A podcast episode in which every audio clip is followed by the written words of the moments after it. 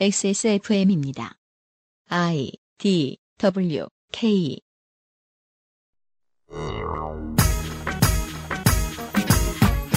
양승태 대법원의 사법농단이 세상에 알려지기 전이었던 작년 2월 20일 새벽 대법원 법원행정처 사무실에 괴한이 침입해 대법원의 문건 24,500개를 1시간 동안 삭제하고 사라집니다. 이 괴한은 후일 판사, 그것도 현직 부장판사인 것으로 밝혀지지요. 7개월 뒤 퇴임사를 통해 양승태 대법원장은 정치적인 세력의 부당한 영향력이 침투할 틈이 조금이라도 허용되는 순간 사법부 독립이 무너진다고 말했는데요.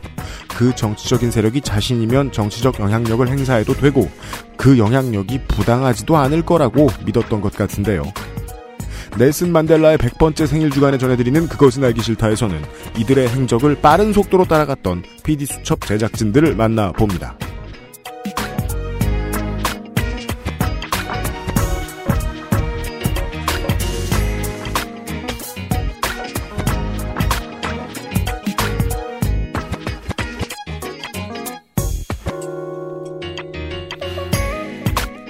XSFM의 유승균 책임 PD입니다.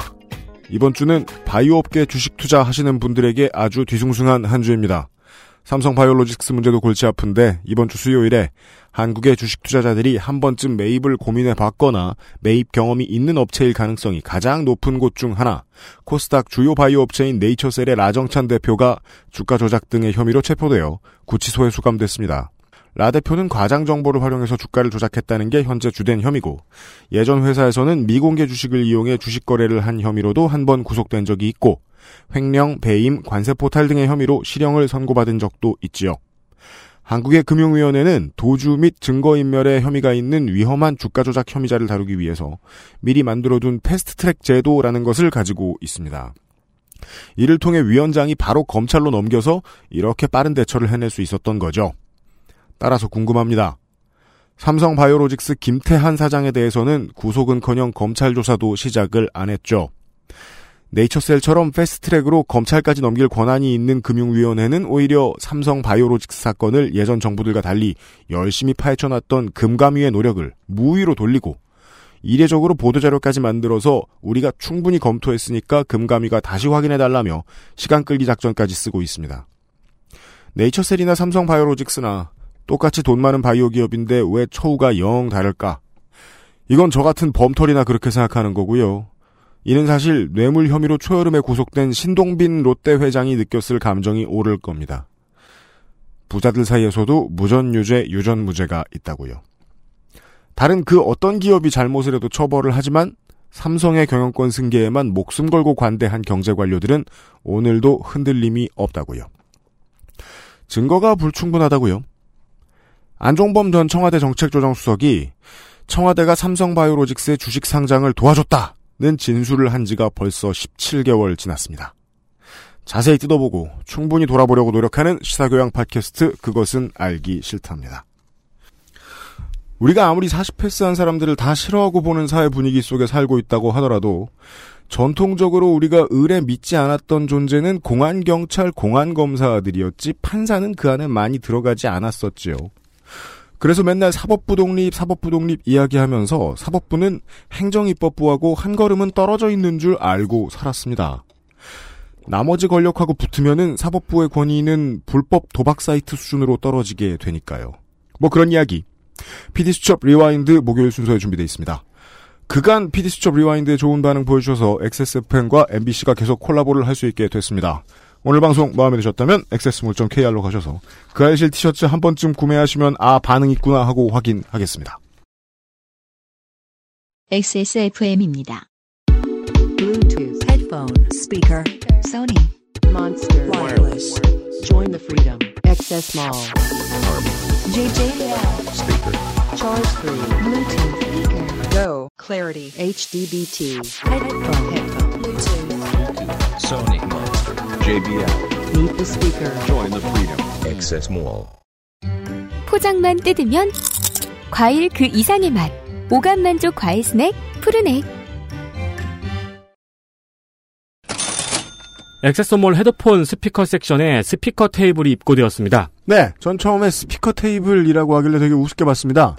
어, 예전에 우리 회사에서 근무하던 김상조 군의 집에 가보면은 네. 그 메인 테이블이 있어요. 손님들 맞는. 네, 가운데 불판이 있죠. 그렇죠. 그런 건 줄 알았어요. 이렇게 평상 같은 게 있고 가운데 스피커가 쫙 무슨 그거는 그럼 이장님이 막 가끔 말하고 하고 싶은 말 있으면 그런 건 줄 알았는데 그냥 스피커가 테이블의 끝이에요. 네, 네. 나무가 있고 스피커가 밑에 있고 다리가 나와 있고 끝이에요. 엄청 미니멀합니다. 스피커의 모양이 그래서 보이지 않아요. 따라서 테이블의 구실을 조금만 아는 사실은 스피커입니다. 네. 어, 인테리어용 탁자를 찾았는데 그 안에 스피커가 있었으면 좋겠다는 분들이 있을까요? 모르겠어요. 이게 유현상 PD님이 쓴 멘트인데 네. 인테리어용으로는 어떤 사람들에게는 훌륭할 것입니다. 네, 네. 어, 살펴볼만 합니다. 우드와 패브릭 소재로 만들어졌고요. 배터리 내장이라 이동이 자유롭습니다. 한 번 충전하면 12시간은 테이블을 들고 다니며 음악을 들을 수 있습니다. 그렇습니다. 그러니까 이걸 들고 지하철을 탈 수 있는 거죠. 누군가가 의자에 앉아 낚시를 하고 있어요. 네, 자꾸 음악이 흘러나와요. 멀리서 보는데. 그렇죠. 왜 내 머릿속에 배경이 나오지? 내가 미쳤나? 이렇게 생각할 수 있다. 네, 그래서 유명상 PD님이 이런 멘트를 썼네요. 설명하다 보니 자꾸 쓸데없는 물건처럼 느껴지니까 이만 줄입니다. 아, 우리 모두가 그렇게 생각하고 있을 수도 있어요. 아니에요. 그 이제 방에 블루투스 스피커가 음. 네, 테이블 형태로 되어 있기 때문에 인테리어를 해치지 않는 형태의 스피커라고 생각하시면 됩니다. 침대 옆에 사이드 테이블 없으면 그걸 쓰는 게 전 제일 적당할 것 같았어요. 네, 그렇습니다. 근데 그렇게 놓기엔 너무 비쌉니다.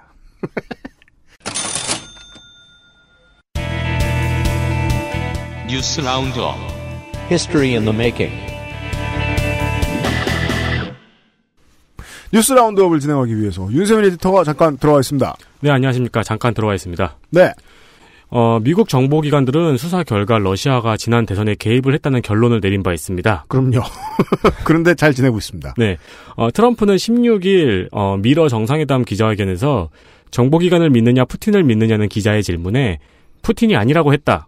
러시아가 대선에 개입할 이유를 모르겠다고 답변했습니다. 네, 그렇습니다.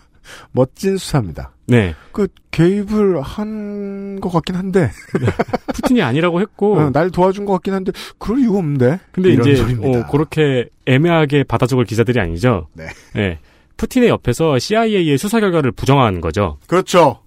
전통적으로 미국 국민들은 러시아에 대한 두드레기를 가지고 있습니다. 네. 이게 또 그 나라를 튼튼하게 지켜준 사상적 근간이 되기도 했죠. 네. 우리나라하고 비슷합니다. 근데 이 소련 대통령 앞에서 아, CIA를 깐 겁니다. 그렇죠. 말해. 어, 그 결과 진보 보수를 막론한 큰 역풍에 직면했습니다. 그렇습니다. 가끔 왜 그 저 조중동이 박근혜 정부 이대로는 안 된다는 사설을 낼 때가 네. 있어요. 아니 그 기사 조금만 서칭해 보면은 공화당 의원들이 더 난리예요. 네.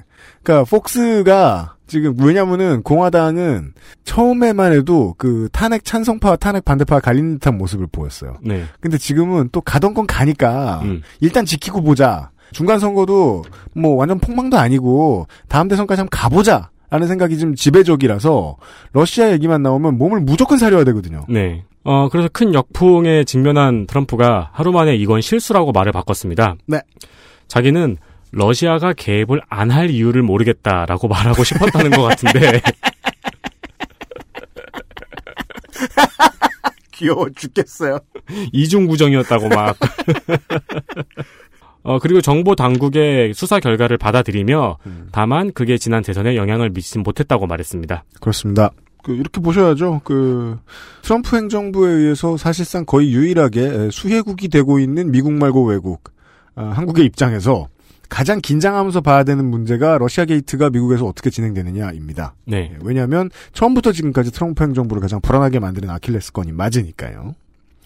그 러시아와 유착에 대한 비판이 나올 때마다 맨날 이런 얘기를 했었어요. 클린턴도 러시아에 무슨 우라늄을 통째로 넘겨줬다느니 이런 가짜 뉴스를 이제 retweet retweet 해가면서 버텼어요. 네. 근데 그마저도 앗아버린 게 작년에 도널드 트럼프 주니어가 트위터에다가 러시아가 자기한테 보낸 문서를 공개해버린 사건이 있었습니다. 네. 네. 투명하게 조사하라는 의미에서 깠다 그랬는데 정말 투명하게 까버렸습니다. 클린턴에게 악영향을 줄 수 있는 얘기를 러시아에서 작성을 했고 어, 그 도널드 트럼프 주니어의 반응도 나오죠. I like it. 그러면서 이게 그 제가 그때 이제 그때쯤에서 탄핵 탄핵 얘기했던 겁니다. 이게 만지작 만지작 할 때가 한참 지났다고요. 어 문제는 탄핵되면 우린 큰일 나잖아요. 심지어 어, 폭스뉴스 같은 곳들도 엄청나게 우려의 목소리를 내보여주고 있습니다.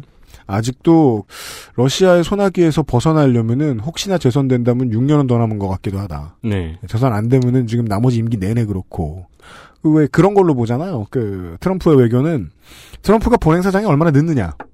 음. 그래서 이번에 그 세 개의 문제아들이 만난 거 아닙니까? 어, 본행사장에 가장 늦게 나타나는 두 사나이가 만났는데 누가 더 늦냐? 여유 있게 뿌찐이 승리했죠. 네. 예. 30, 분 지각했죠. 반 시간을 기다리, 기다리게 했습니다. 뿌찌는 심지어 막 그 우산도 자기가 혼자 쓰고 이런 사람이잖아요. 네. 비올 때. 푸틴의 눈치를 어마어마하게 보고 있다는 사실을 미국 언론 그리고 민주당 그리고 일부 공화당에 들켜버렸다는 게 가장 큰 문제다. 그게 그리고 오랜만에 미국 국민들에게 보여줬다, 과시했다.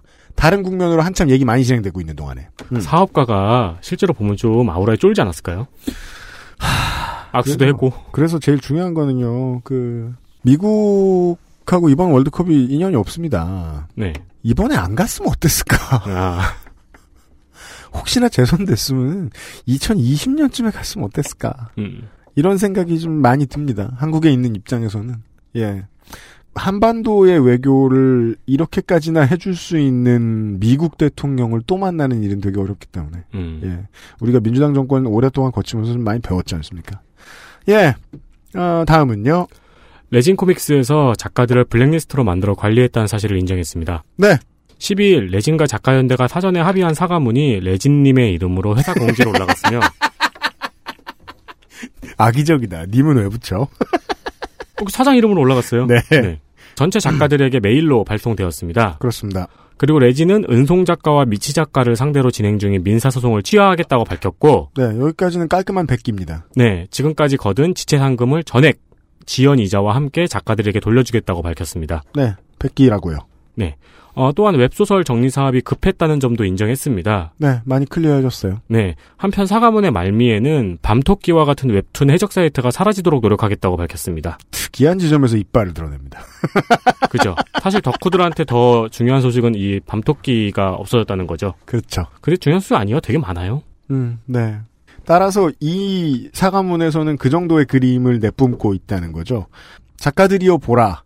지금 우리가 이 정도에서 전략적으로 물러설 만큼 엄청나게 무서운 경쟁자가 있어서 이러는 게 아니다. 음, 다 그냥 대승적인 차원의 조치입니다. 그리고 어, 일부 독자들에게 그런 얘기를 하죠. 웹툰 해적 사이트를 사라지게 하는 것만으로도 어, 지금 항복한 것 때문에 볼 수 있는 손해는 메꿀 수 있다. 그럼요. 네. 이 밤토끼의 트래픽이 레진의 3배였다고 하잖아요. 사업 모델 구상을 끝내고 들어간 상황입니다. 그 이런 류의 미디어 스타트업으로 시작했던 업체들 가운데서 이건 뭐 칭찬일 수도 있고 아닐 수도 있는데요. 가장 전략 전술에 밝아요 이 회사가 아무리 네. 봐도 예 아, 하나만 더 하고 넘어가겠습니다. 아르헨티나의 멘도사 지방법원에서 독재 정권 시절 정권에 협력했던 전 판사 4명에게 종신형을 선고했습니다. 그런데 이 판사들이 무슨 짓을 했는지가 더, 전더 재밌었습니다. 네, 이 4명의 판사는 독재 시절에 실종된 반체제 인사들의 가족과 친척들이 제기한 인신보호 영장 청원 조사를 이행하지 않아 기소되었고, 네, 어, 검찰 측은 그로 인해서 20명이 넘는 사람이 실종되었다고 말했습니다. 네, 그리고 당시 정부에 의해서 자행된 유괴, 고문, 살해에 대해서 4명의 판사에게 원래는 공모 혐의가 제기가 되었었거든요. 음, 이것을 주범으로 바꿀 것을 요청했습니다. 실제로 보면요 한국에서는 음, 잠시 후에 이제 피디수첩 rewind 시간에 계속 얘기할 건데요. 아무 죄를 짓지 않은 사람을 징역 7년, 10년 때리고 네. 공안 경찰들이 몸을 잘 못 쓰는 수준까지 고문을 해놓은 것을 변호사가 내준 증거에 다 나와 있는데도 묵살하면서 그 판결을 냈던 판사 네. 중에 양승태 대법원장이 있잖아요. 음. 근데 지금 이 아르헨티나의 독재 협력 판사들이 했다는 독재 협력 내용은 반체제 인사들이 사라졌, 사라졌어요. 여기까지는 비슷해요. 네. 죽임을 당했을 수도 있고 심각한 고민을 당했을 수, 고민을 당했을 수도 있죠. 그래서 가족과 친척들이 언론에 협조하기 위해서도 그렇고 야당에 협조하기 위해서도 그렇고 그래서 인신 보호를 해달라는 영장 그리고 이걸 청원을 했다. 네. 이 청원을 조사해달라. 여기에 사인 안 했다고 지금 종신입니다. 네. 그리고 이제 주범으로 인정이 됐죠. 네. 양승태 씨는 뭐 했다고요? 대법원장 했습니다. 그 사이에. 어, 이 유괴 고문 살해는 독재자였던 호르에 비달라에게도 적용, 적용되었던 혐의입니다. 네. 부역자라 이거죠. 어, 이 시기의 독재 정권은 구금되거나 사형당한 반정부 운동가들의 아이 500여 명을 납치해서 군 장교 가정에 강제로 입양시키기도 했습니다. 이 나라 방식의 구족을 멸하는 스타일인가 봐요, 이게. 그렇게 됐죠. 그리고 이 사실은 사실 알려지지 않다가 2000년대에 들어서 밝혀졌습니다. 음흠. 예, 어, 독재자였던 호르에 비델라는 종신형을 받아서 복역하다가 2014년 5월 18일에 사망했습니다. 네. 작년에 네티즌 구호가 이런 얘기를 했었죠. 이게, 이게 오래 두고 해결해야 돼요. 원래 이렇게. 네. 그러게요. 감옥에 간 사람들 얘기가 많은 주간이네요. 저는요, 양승태 대법원장의 사법농단 문제에 대한 이제 판단이 끝나면 그것도 몇 년 걸리겠지만, 그 다음에 이제 유신 시절하고 제2 군부 독재 시절에 양승태 판사가 무엇을 했는가에 대해서도 수사하면 좋을 것 같아요. 음, 예. 아, 그거 수사하면 지금 현직 의원들 많이 나오잖아요. 그러게 말입니다. 좋긴 한데, 힘들겠네요. 네. 네. 고마워요. 윤세민 에디터였습니다. 네, 감사합니다. PD 수첩 rewind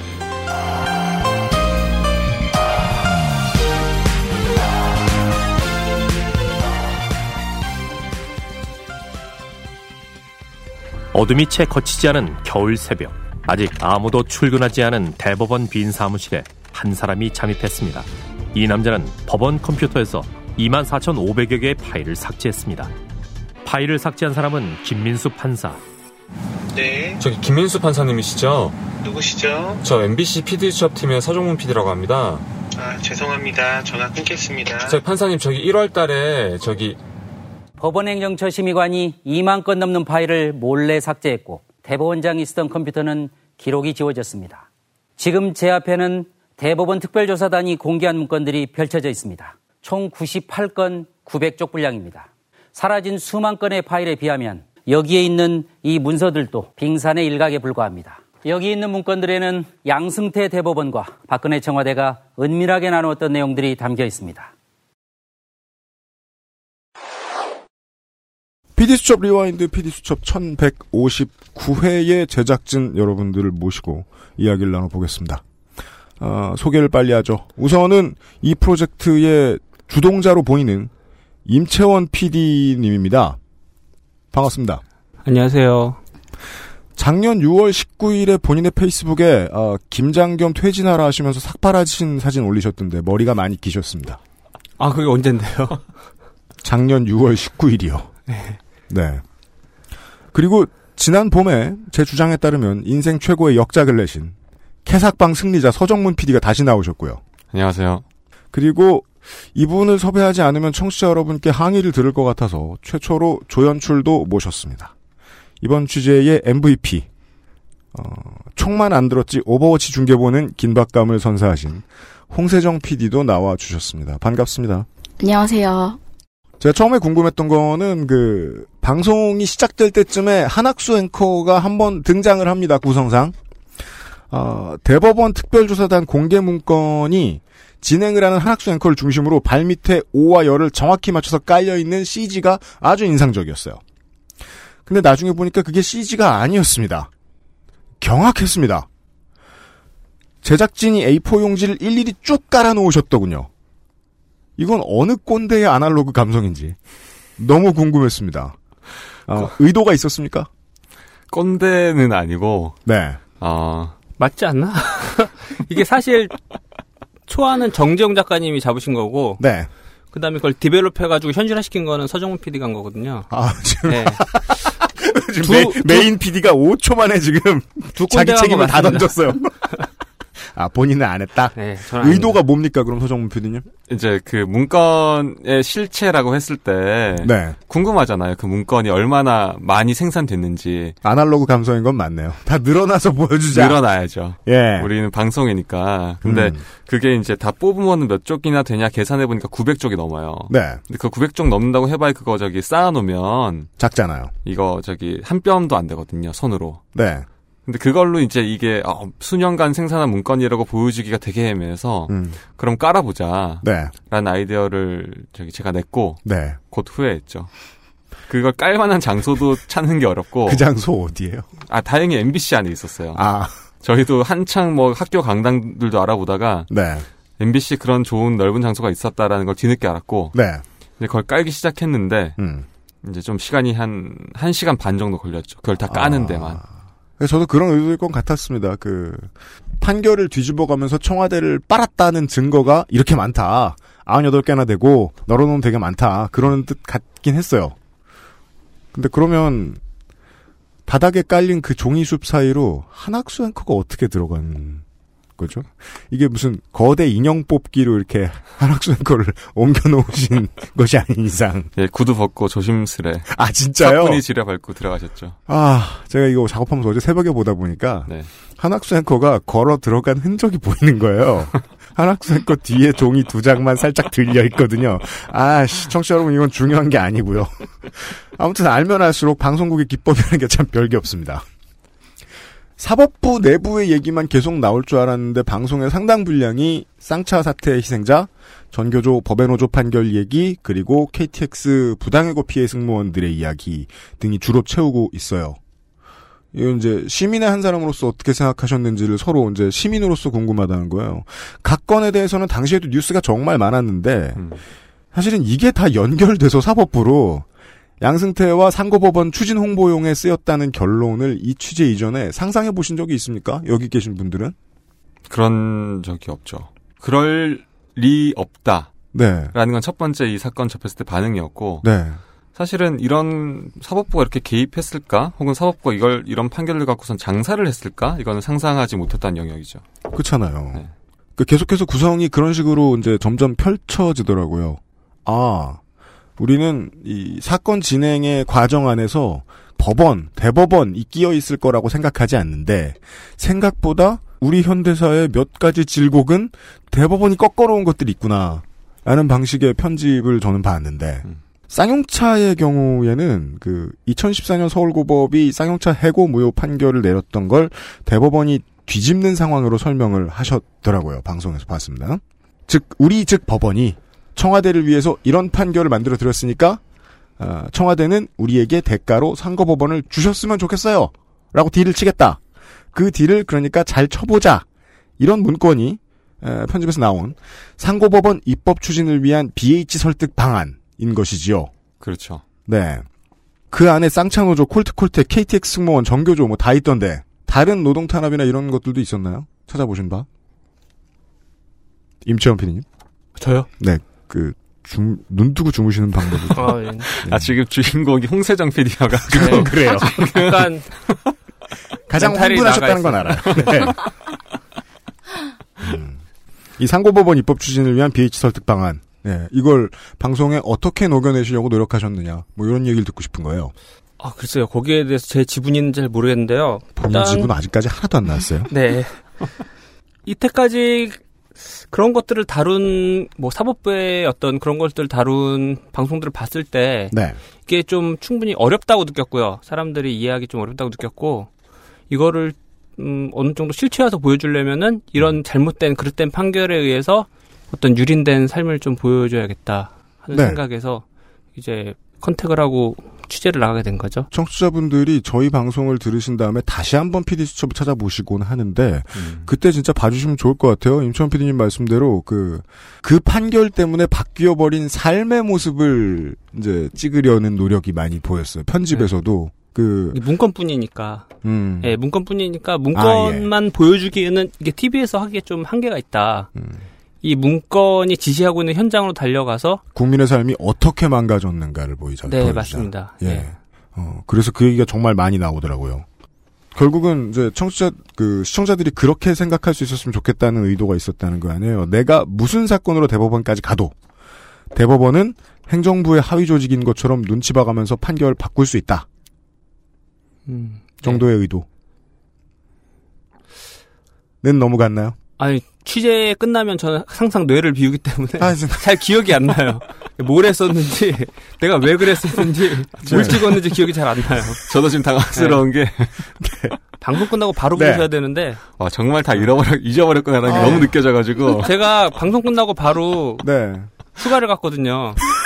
바다에 다 씻어버리고 왔어요. 그래갖고 아 기억이 가물가물 1년 전에 한 것 같기도 하고 저기 네. 그 요청 사항은 간단합니다. 네. 사람이 어, 써야 하는 탈과 쳐야 할 춤이 있죠. 어, 언론인인 것처럼 네. 30분만 굴어주세요. 지금부터. 아, 다시 흥분. 그렇게 해본 적이 없어서. 아멘. 네. 네. 되게 무거운 방송이네 이거. 저기 아무 생각 없이 나왔거든요. 아, 네. 네, 아침에 질문지를 봤는데 무슨 바칼로레아 시험 같은. 아 이거를 뭐 어떻게 가서 얘기해야 되나. 막. 질문지 어려워서 죄송합니다. 네, 쉬운 거 해주세요. 뭐 아, 이렇게. 이거 다시 그럼 네. 유치원 비대님한테 물어볼게요. 요건 쉬울지도 몰라요. 네. 왜냐하면 저도 방송보다 눈에 확 띄었단 말이에요.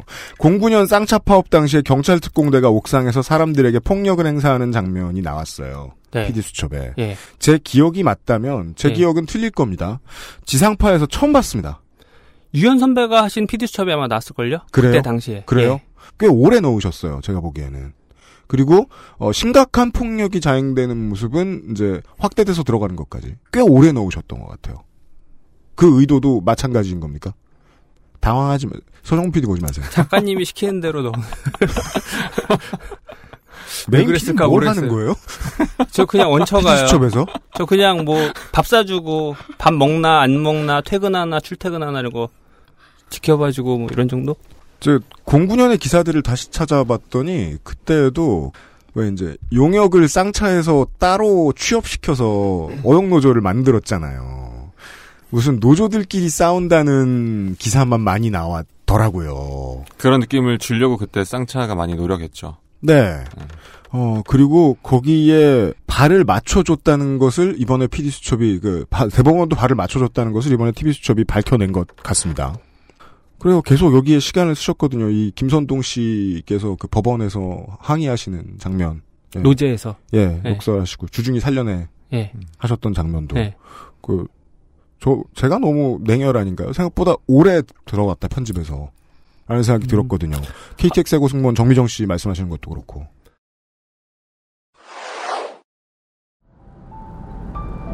또 한 명이 목숨을 끊었습니다. 고 김주중 씨는 쌍용 자동차 해고 노동자였습니다. 서른 번째 목숨을 끊은 희생자라고 합니다. 대법원에서 판결이 뒤집혔습니다. 대법원은 해고 요건이 충분하다며 회사의 손을 들어주었습니다. 그놈들아 주둥이 살려라 이 X들아 니들이 죽였잖아 니들이 이만큼을 줬잖아 이 X놈들아 안 되면 안 된다고 끝까지 얘기하든지 날 것처럼 날 것처럼 얘기하다가 안 되는 거는 뭐야 해고 노동자들은 자신도 모르는 사이 공정한 재판을 받을 기회를 잃었던 것입니다. KTX 승무원들은 1심과 2심에서 모두 승소했으나 대법원에서 패소했습니다. 정말 눈앞이 깜깜했어요. 당연히 이것이 승소할 거라고 생각하고 KTX로 돌아가는 날만 손꼽아 기다리고 있었는데 언니가 그렇게 된 거에 대해서 사람의 목숨값을 뭘로 책임을 질 수 있을까요? 아마 올해 넣는 거에 대해서는 아마 PD들 작가들 다 동의하는 바였을 것 같고요. 음. 그 부분을 좀 길게 보여줘야 된다. 예. 그 음. 사람들이 음. 그런 상태까지 갈- 가기 전에 음. 재판이 어떤 역할을 했을까. 예, 그리고 김주중 씨- 그고 김주중 노동자 씨도, 예, 네. 노- 돌아가셨잖아요. 네. 그 분이 왜 돌아가셨는지를 충분히 음. 그 이유를 알려주기 주려면 그 경찰 폭력이 들어가는 건 이제 필수적인 거고요. 그분 이 네. 이제 트라우마에 시달리셨기 때문에 네. 이번에 그 돌아가셨던 김주중 고 김주중 선생님이 네. 그 당시 옥상에서 그렇게 경찰들한테 진압 당하셨던 분이에요. 맞습니다. 그 옥상에 계셨던 분이기 때문에 네. 그 당시 상황을 그대로 보여주는 게 맞다. 음. 그러니까 사실은 저희가 이제 그 옥상에서 경찰 특공대가 진압을 하는 장면에서 네. 그 돌아가셨던 김주중 선생님이 누구인가를 찾으려고 했었어요. 아, 예, 예, 예. 근데 그 작업까지는 못했죠. 왜냐하면 사실은 저희가 쌍용차 취재를 하던 중에 김준 선생님이 돌아가셨다라는 그 부고를 듣고 그렇죠. 순서상 네, 그렇죠. 가게 된 거였기 때문에 김준 선생님이 그 옥상에 누구였는가를 찾는 건 작업까지 하게 되면 음. 애초에 기획 의도를 더 살릴 수는 있겠지만 그렇죠. 그 과정에서 그 주변 동료분들이나 유가족들께 너무 힘든 시간을 또 저희가 요구해야 되는 거기 때문에 그거 하나 찾기 위해서 취재하느라 좀 많은 분들을 괴롭혔을 수 있겠군요. 그래서 못 하겠더라고요. 그래서 그 한 줄이 못 나갔다. 네. 당시 그 옥상에서 폭행을 당하시는 분들 중에 고 김주중 씨가 계셨는데 네. 그것을 좀 더 정확히 밝히고자 하는 노력은 결국 본편에서는 빠지게 되었다. 그 과정에서.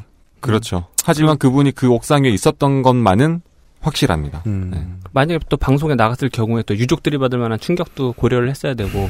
아, 그렇죠. 예. 네네네. 음. 예, 그렇잖아요. 이제 네. 그분이 돌아가신 분인데 음. 그분이 어떤 일을 겪었는지를 확실하게 눈으로 육안으로 확인하게 되는 거잖아요. 유, 네. 유족들 입장에서는 그렇죠. 그게 나갔을 때 엄청난 충격을 줄 것 같다는 생각. 네. 예, 저희도 이제 취재를 좀 정교하게 하기 위해서는 그런 것들도 필요하다고 생각을 하지만 유족들한테 본의 아니게 엄청난 충격을 줄 경우에는 정교하려는 욕심 부리다가 자주 잔인해지잖아요. 그 그렇죠. 직업이. 예. 네. 아주 기묘한 데서 힌트가 하나 나오는데요. 그 쌍차의 노동자들이 요런 말씀을 하세요. 재심에 나서지 않는 김명수 대법원이 세 번 죽이고 있다. 라는 말씀을 한게 PD수첩에 나갔거든요. 네. 홍세정 PD가 살짝 웃으시는데 저는 이, 이 부분이 방송에 굳이 나갈 이유 없었다는 생각이 살짝 들었어요. 음. 지금의 법원과 지금의 법무부가 어, 사법농단을 파헤치는데 매우 게으르다라는 메시지 정도가 나간 것처럼 보였는데. 그 편집을 하다 보면 네. 이게 의도치 않게 의도하지 않은 결과를 이끌어내는 실수다. 경우가 있어요. 아니 물론 뭐야 그거 몰라 의도가, 무서워. 의도가 전혀 네. 없다고 볼 수 없지 아- 않지 않았을까 싶기도 한데 지금 양승태처럼 말씀하시네요. 네. 아 예 지금 뭐 그렇죠 아무래도 네, 싸우다 이 보면 부분- 닮아요. 예. 의도 없다. 네. 정치자 여러분, 아, 뭔가 정의로운 얘기를 하고 싶기도 한데요. 일단은, 어, 메인 PD의 정신 상태가 좀 그렇지 않고요. 못 따라가고 있고요. 어, 그리고 PD 수첩 rewind는, 에, 저널리즘 그 자체에 대한 얘기도 종종 합니다. 예, 어, 생각 없이 들어갈 때가 있다. 예. 사법파동을 이해할 수 있는 또 중요한 두 가지 힌트가 방송이 시작될 때 나옵니다. 직접 삭제를 행했던 김민수 판사. 이 사람은 그 부서 이동을 하지요. 어, 다른 직장으로 말할 것 같으면 부서 이동 전출 가는 날 새벽에 와서 삭제를 하고 딴 곳으로 떠났다는 얘기죠. 이 사람이 얼마 안 가서 부장판사로 승진을 했다는 것. 그 알실에서도 얘기가 잠깐 나왔던 승진 배제를 위협을 하거나 아니면은 빨리 승진시켜주겠다고 승진 유혹을 하거나 두 가지 전략을 모두 썼던 양승태 방식의 조직 다루는 기법이고 어, 또 하나는 익명의 관계자 인터뷰에서 등장을 했던 이런 일은 공개적으로 시키는 게 아니라 점조직처럼 시킨다고 들었다는 말에서 나오는 점조직이라는 단어. 근데 이게 우두머리가 점조직화를 좋아하면 그 조직의 개인들은 내가 뭘 위해서 이 짓을 하는지 정확히 모르는 경우가 되게 많습니다. 당시 행정처에 있던 다른 판사들도 혹시 이 작업을 한번 만나보셨나요? 당시 행정처에 근무했던 사람들을 만나본 적은 없고 네. 김민수 판사는 어쨌든 저희가 취재 대상이었기 때문에 네. 그분이 어, 유일하죠. 물론 저기 홍세정 PD가 뛰어 달리기 하면서 잡았던 임종원 전 차장 그분도 실물로 관계자죠. 만나본 판사는 거의 그 한 사람 아닙니까? 그렇죠. 예, 양승태 전 대법원장 빼면은 그 그렇죠. 러면은 행정처에 있던 행정처 요직이니까 행정처에 있던 사람 말고 일선의 평판사들의 얘기를 들어볼 수는 없었나요? 판사들 관련해서 녹취는 많이 있었죠. 녹취 저희가, 예. 이제 그 직접 저 만나 비공개로. 나왔던 예. 만나 뵙진 못하고 예. 판사들한테 취재를 시도하면서 이 판사 사회가 굉장히 폐쇄적이라는 느낌을 많이 받았어요. 예. 판사들은 말씀도 되게 조심하게 예. 하시고요. 예. 아마도 그거는 이제 관례 때문이 아니라 실제로 아마 방송에 나가면 안 되는 걸로 예, 그것도 그렇고요. 알고 물론 뭐 저희가 음성 변조도 해드리고 모자이크도 해드리겠지만, 음. 예, 그것도 굉장히 부담스러워하실 정도로 아예 뭐 녹취를 쓰지 말라고 두 번 세번 간곡하게 부탁하실 아. 정도로 조심스러웠다는. 따라서 뭐, 예. 그 아이실에서 나갈 때 제가 만나 뵀을, 수- 그니까, 마- 제가 얘기 나눌 수 있었던 그분들 거의 그 정도 풀이거나, 비슷했거나 없었거나, 예, 판사들 만나기 쉽지 않았다. 네, 그리고 그 방송 구성에서는 뭐 살짝 지나가는 정도로 언급되기만 했는데 네. 이제 출포판, 승포판이라는 단어가 있거든요. 네. 출세를 포기한 판사, 승진을 포기한 판사. 네. 그래서 이제 조직에서 어느 정도 자기 소신껏 자기 목소리를 내는 그런 판사님들이 계세요. 네. 예, 그런 분들도 이제 따로 컨택을 했거든요. 기존에 이제 방송에 출연을 하셨다거나 아니면 뭐, 음. 예, 근데 이제 저희가 좀 받아들일 수 없는 요구를 말씀하셔서 이제 취재를 못한 경우도 있고요. 그것이 예컨대 무엇이었는지 저희가 여쭤보면 받아들일 수 있으십니까? 내 말을 절대 편집하지 마라 이런 정도? 유언이에요? 아니 그분이 하신 예. 말씀이에요. 어. 예. 손도 대지 마라. 어? 예. 그러니까 어떤 오해도 만들어내기 싫다 내 말로. 아, 아, 예, 예. 내가 한 내가 한 발언으로 어떤 오해도 만들어내기 싫으니까 PD의 의도대로 편집하지 마라. 아, 내 말을 슈퍼스타 K 출연자가 된 기분으로. 예, 내 말을 그냥 날것 그대로 예. 예, 생생하게 내보내라 육성을. 편집하는 사람 입장에서는 그럼 다 자르게 되잖아요. 그렇죠. 그거를 안 편집하고 낼 자신이 없고 네. 또 편집을 안 할 정도로 그분이 정말 달변이셔가지고 음. 정말 실금 심금을 울리는 말들을 아. 막 쏟아내실 말 절어 막 느리게 말해. 예. 그럼 이제 PD 입장에서 환장하는 거거든요. 주토피아의 나무늘보처럼. 예, 그렇죠. 예. 그런 리스크를 감수하고 이분을 컨택해서 어떤 좋은 얘기가 나올까 생각해 봤을 음. 때 그렇게 우리 취재에 도움이 될 만한 얘기는 안 나올 것 같다. 그런 이 말씀 했어요. 하시는 거는 정말 판사 사회 전체가 어떤 덤불숲에 쌓여 있어가지고 네. 언론이 다가가기 좀 힘들었다. 판사들이 흔히 하는 얘기 있잖아요. 판사는 판결문으로 아 판결문으로, 판결문으로 얘기한다. 얘기한다. 그 말은 딴 얘기 하기 싫다 혹은 딴 얘기 하면 안 된다라는 얘기처럼 그렇죠. 작동하기 때문에 네. 그분들이 직접 나서서 얼굴 공개하고 이름 실명 공개하면서까지 판사 사회를 비판하는 거 음. 그건 오히려 검사 사회의 검사들보다 더 어려운 것 같아요. 음. 취재해 본 결과. 아 검사보다 더 어렵다.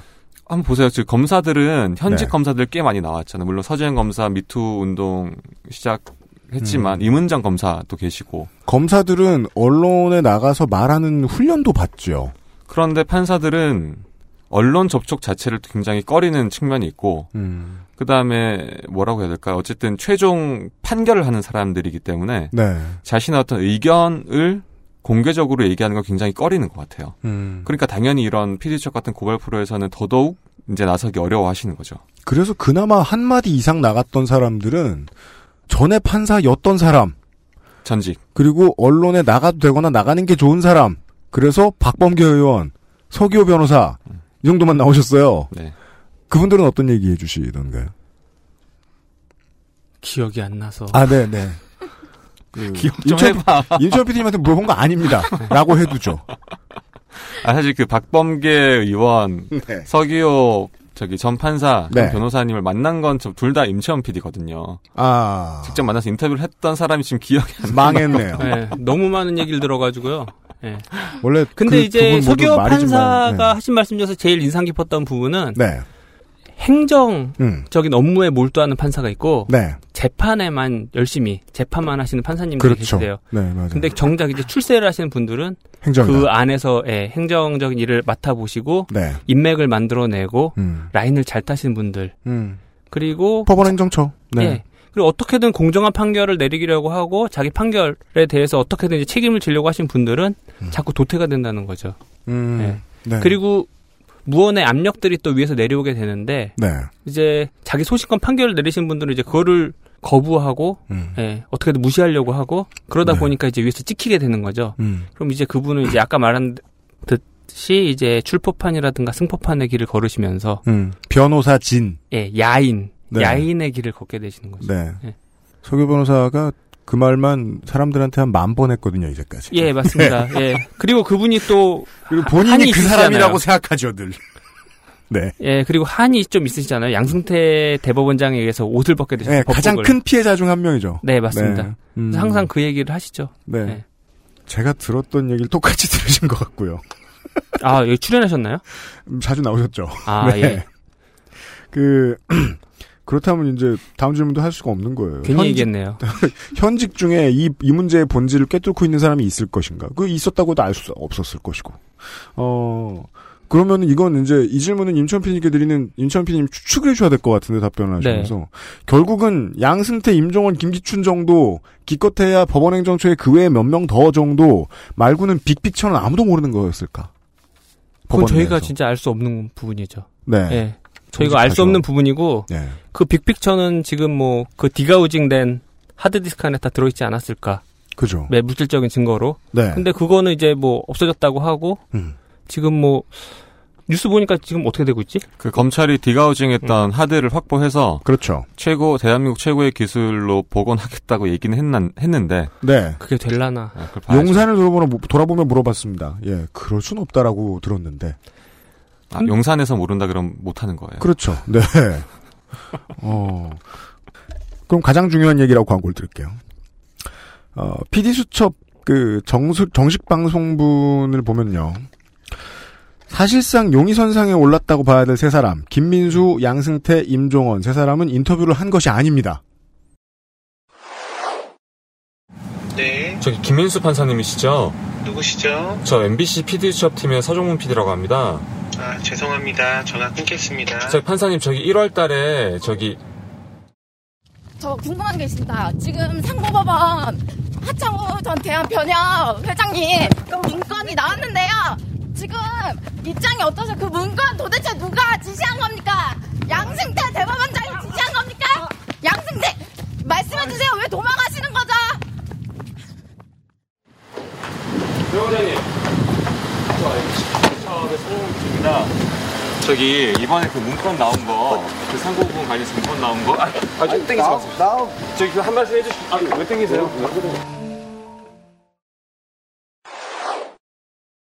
셋 다 도망갔죠. 다 거부했죠. 음. 따라서 저희들은 혹은 이제 청취자 여러분들, 우리 시청자들은 그들이 전하고자 한 메시지를 어, 그들의 몸짓으로밖에 파악할 수 없습니다. 어, 김민수 판사의 경우에는 이제 전화 끊겠습니다. 이걸로 파악을 해야 되고 임종원 전 법원 행정처장 이 그나마 어, 약간 사람이 이제 좀 신호라고 파악할 수 있는 신호를 보여줬습니다. 속도의 방식으로죠. 어, 홍세정 PD님께 여쭤봐야 되겠습니다. 임종원 전 법원행정처장은 얼마나 빨랐습니까?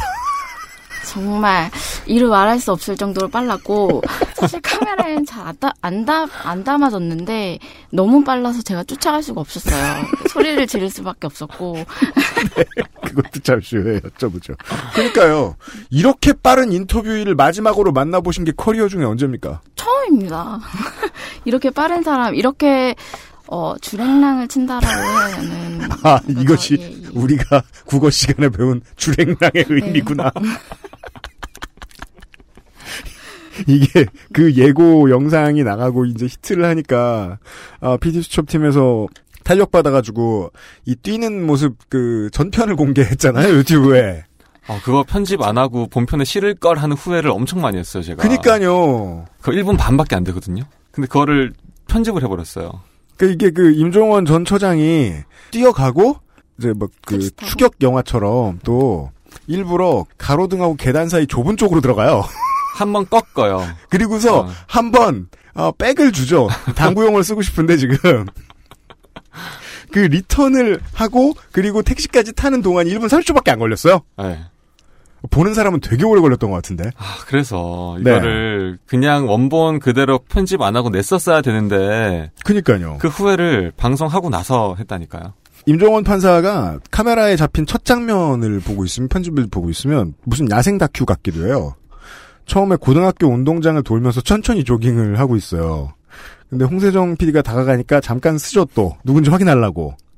그랬다가 PD 수첩에서 나와 습까지 말하는데 첫 발을 떼요. 앞발을 그 순간에 떼요.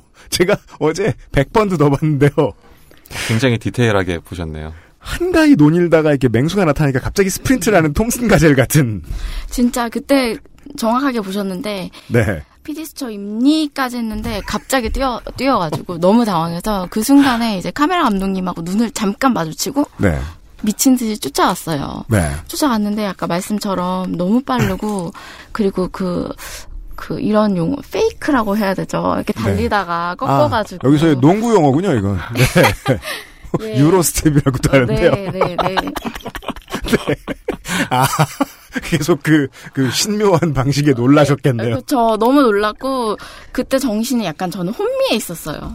쫓아갈 수가 없어요. 너무 빨라가지고. 그래서 홍세정 PD님이 스타가 되지 않을 수가 없던 거예요. 말을 또 계속 하죠. 그리고 홍세정 PD 뛰실 때 보면은 마이크를 꼭 붙잡고 뜁니다. 허리 뒤춤을 꼭 붙잡고. 그리고 마이크 안 놓치죠. 녹음 계속 됐으니까.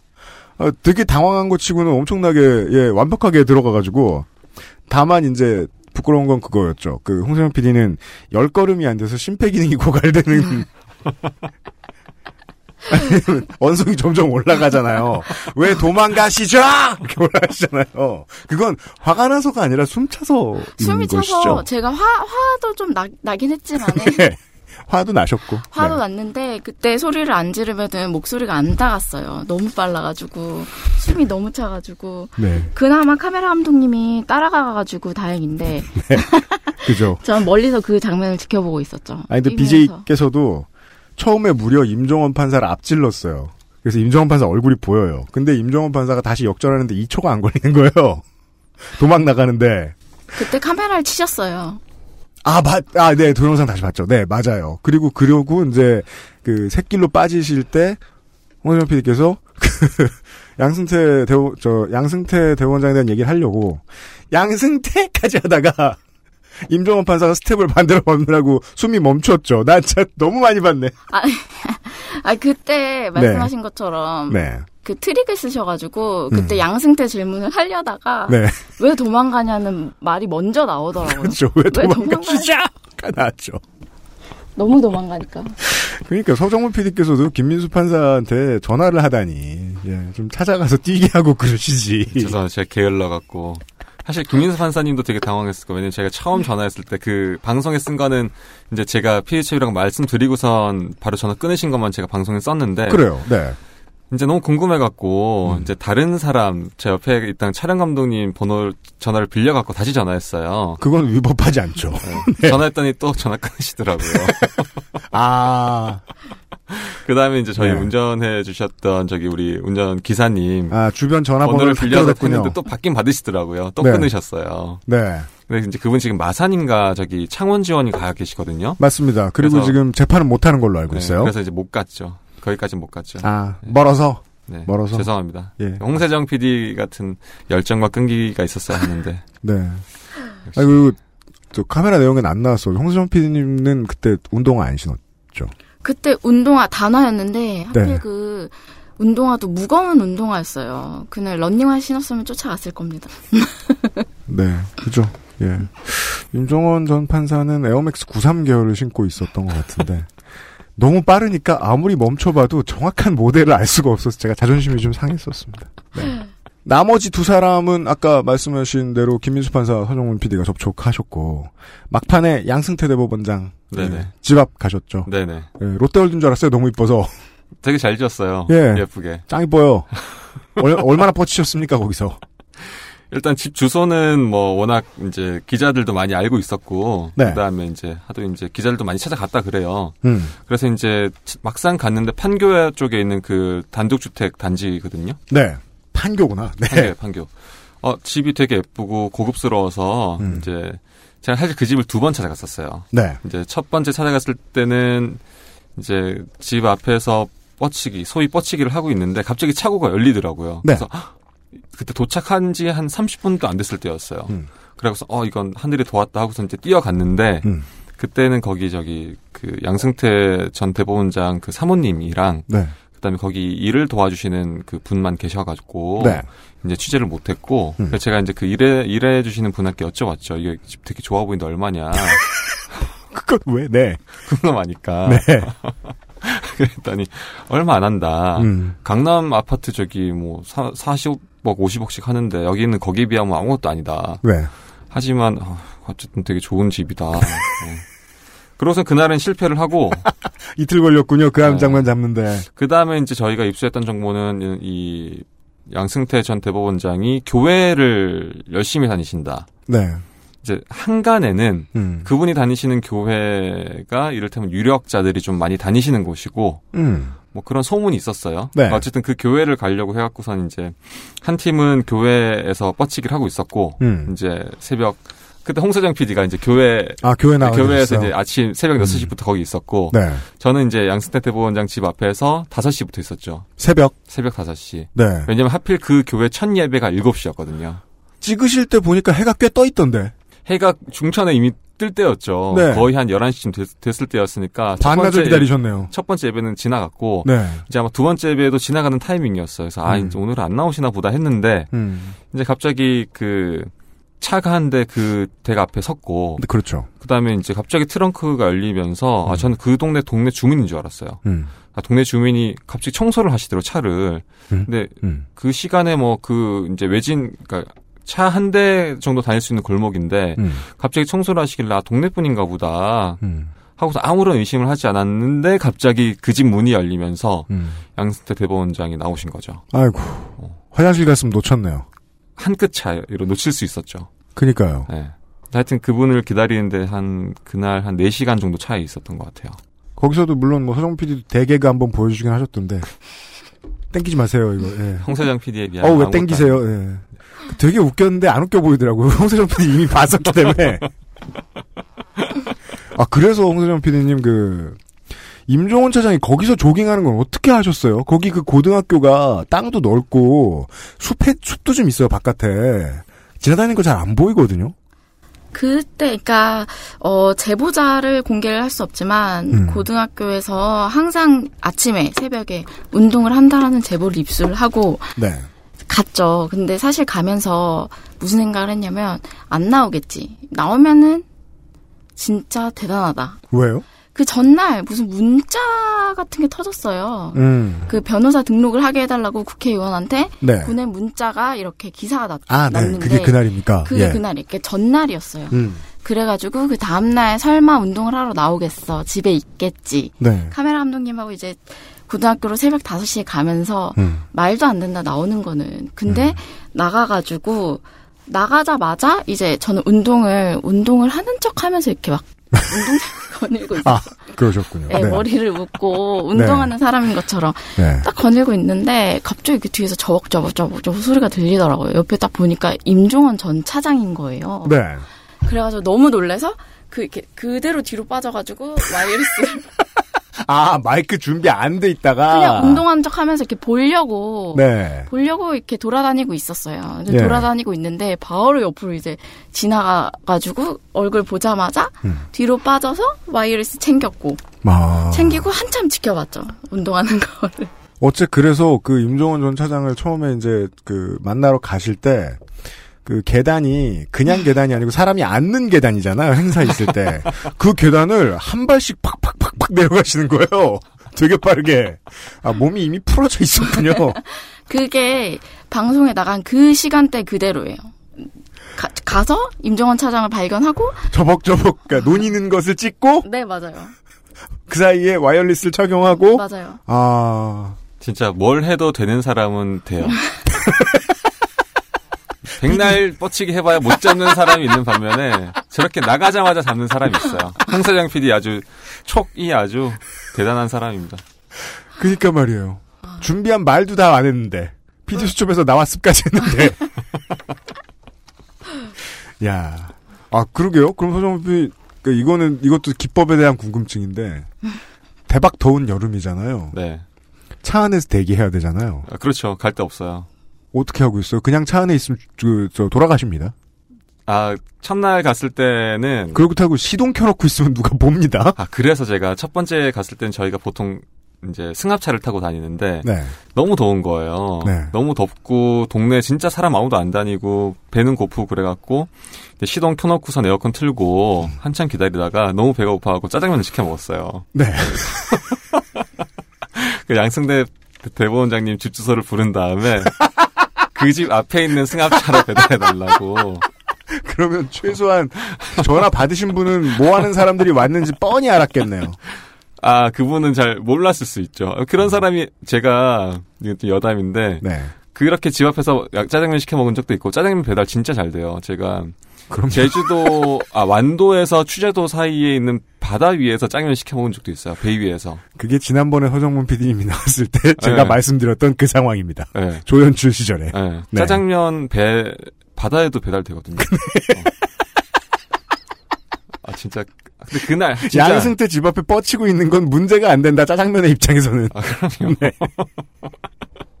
그래서 짜장면을 먹으면서 기다렸고 네. 그 다음에 갔을 때는 이제 아 이게 너무 눈에 띄고 네. 워낙 이제 좀 고급 주택 단지여서 음. 이제 그 승합차는 좀 눈에 띄는 곳이었고 네, 그렇죠. 네. 왜 하필 기아차였을까요? 그 양승태 대법원장 데리러 온 차가 네. 이거는 양승태 판사의 차, 차는 아니죠. 아니에요. 네. 그 운전해 주시는 분이 음. 법원 관계자라는 법원 관계자? 법원 관계자라는 음. 어 첩본가요? 방송 이후에 네. 방송을 본 그 분들이 이제 얘기를 해주셨어요. 퇴임자에게 법원 관계자를 그 업무상으로 쓰게 해줄 수 있는 겁니까? 그러니까 그 법원 관계자에도 이제 여러 이제 뭐 이를테면 뭐 종류가 있으니까 네. 그분이 현직 공무원인지 아닌지 음. 그 다음에 어떤 신분이었는지 아닌지는 지금 확인이 안 되는데 음. 어쨌든 그 방송을 보고 나서 이제 어 저 사람 음, 법원에서 법원에서 일했던 사람인데 일했던 네. 최소한 일했던 최소한 사람이다. 일했던 사람인데 네. 라는 제보가 있었죠. 임채원 PD가 그 제보를 받았어요. 방송 이후에 어, 임철 PD님 이건 기억하세요? 비교적 최근 일이라 기억하지 않을까. 예. 네, 기억 못하실까봐 조마조마했습니다. 그것은 알기 싫다는 에어비타 더스트 제로에서 도와주고 있습니다. XSFM입니다. 필터 교환이 필요 없는 공기청정기. 반가워. 에어비타 더스트 제로. Bluetooth headphone monster Sony Zabra wireless. Join the freedom. Access Mall.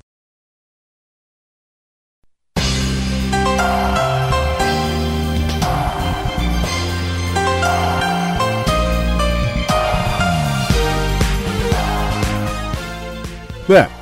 PD수첩 rewind, PD수첩 1159회의 제작진 여러분들과 함께 진행을 하고 있습니다. 이것도 임채원 PD님한테 여쭤봐야 되는데요. 방송 초반에 양승태 대법원장의 퇴임사가 나옵니다. 네? 퇴임사가 나옵니다. 예. 아, 이 부분 정치적인 세력 등의 부당한 영향력이 침투할 틈이 조금이라도 허용되는 순간 어렵사리 이루어진 이루어낸 사법부 독립은 무너지고 민주주의는 후퇴하고 말 것입니다. 네. 라는 말을 하죠. 예. 어, 편집을 끝마친 PD가 지금 보기에는 이 메시지가 어떻게 해석되십니까? 이거 어, 정말 프랑스 수능 같네요. 이거요? 정말 그렇네요. 그, 제가 볼 때는 이 말이 양승태 대- 전 대법원장 입장에서는 전혀 틀린 말이 아닐 것 같고요. 그죠? 예, 여기서 말하는 정치적인 세력이라는 말은 나 말고 다른 정치적인 세력. 그렇죠. 쌍용차 노조라든가 음. KTX 최고 승무원들이라든가 이 정치적인 세력들이죠. 예. 아하. 밥 달라고 우는 사람들. 네. 나한테 손 벌리는 사람들. 예. 예. 음. 귀찮은 사람들. 그들이 귀찮게 군다고 거기 따라가 주면 예. 민주주의의 근간이 훼손된다. 예, 그리고 그 민주주의라는 거는 항상 그 박근혜 전 대통령이 다스리는 아, 그 단어만 잘 번역하면 되는군요. 횡행하고 예. 음. 유신 again. 이런 것들이 민주주의라고 볼 수 있죠. 양승태 전 대법원장 입장에서는. 아, 사법부 독립은 무너지고 유신을 하지 못할 독립- 것입니다. 사법부 독립이라는 것은 네. 누구의 간섭도 없는 내가 다스릴 수 있는 사법부. 이게 음. 사법부 독립인 거죠. 그분 입장에서는. 네. 예, 전혀 그분 입장에서 전혀 틀린 말이 아니에요. 따라서 결국은 이제 누구의 견제도 받지 않되 청와대의 말을 잘 듣는 사법부가 여기서 말한 사법부 독립인 그렇죠. 것 같은 거예요. 그렇죠. 예. 정치적인 세력이라는 것은 이제 그 사법부의 엘리트주의를 허물려 놓은 사람들, 사법부 사법부를 엘리트. 위협하는 세력들, 네. 외부 세력들, 음. 예. 혹은 정권의 해소해야 했던 뭐 저 저 법원 내의 학술 모임이라든가. 예, 정권의 안보를 위협하는 세력들이 정치적인 세력이라고 할 수 있죠. 음. 항상 정치적이라는 말들이 사용될 때 음. 특히 아주 아주 오른쪽에 계신 분들이 사용할 때는 네. 항상 음. 특별한 그 의미가 있잖아요. 음. 예. 여기서의 정치적인 세력들이란 아마 그랬을 국가 것이다. 안보를 위협하는 세력들. 그 말씀하신 그대로의 논리에 맞춰 생각해 보면 예. 대법원에서 판결을 저렇게 바꾸는 게 정의롭네요. 그렇죠. 맞아 들어가네요. 양승태의 그렇죠. 머릿속에서는. 아, 제가 느낀 거는 양승태 전 대법원장은 어찌 보면은 종교 재판관 같은 옛날에 이단을 심판하던 종교 재판관 같은 그런 음. 사고방식을 지닌 인물이 아닐까 싶었거든요. 음. 처음에 그 한홍구 교수님 인터뷰를 할 때 그랬어요. 네. 이 양승태 전 대법원장은 그 옛날에 나치 제3제국 치하의 롤란드 프라이슬러 같은 그런 나치 판사하고 약간 유사한 것 같다 음. 했더니 한홍구 교수님께서 단언하시더라고요. 양승태 전 대법원장은 나치 판사들보다도 나쁘다, 더 최악이다. 왜일까요? 그 이유는 나치 판사들은 개별 판결을 가지고서 음. 국가에 충성을 했는데 음. 양승태 전 대법원장은 사법부 전체를 팔아넘기려고 했다는 거죠. 음. 나라에. 국가에 충성하기 위해서 거의 모든 판결을 막 갖다 썼다. 예, 그렇죠.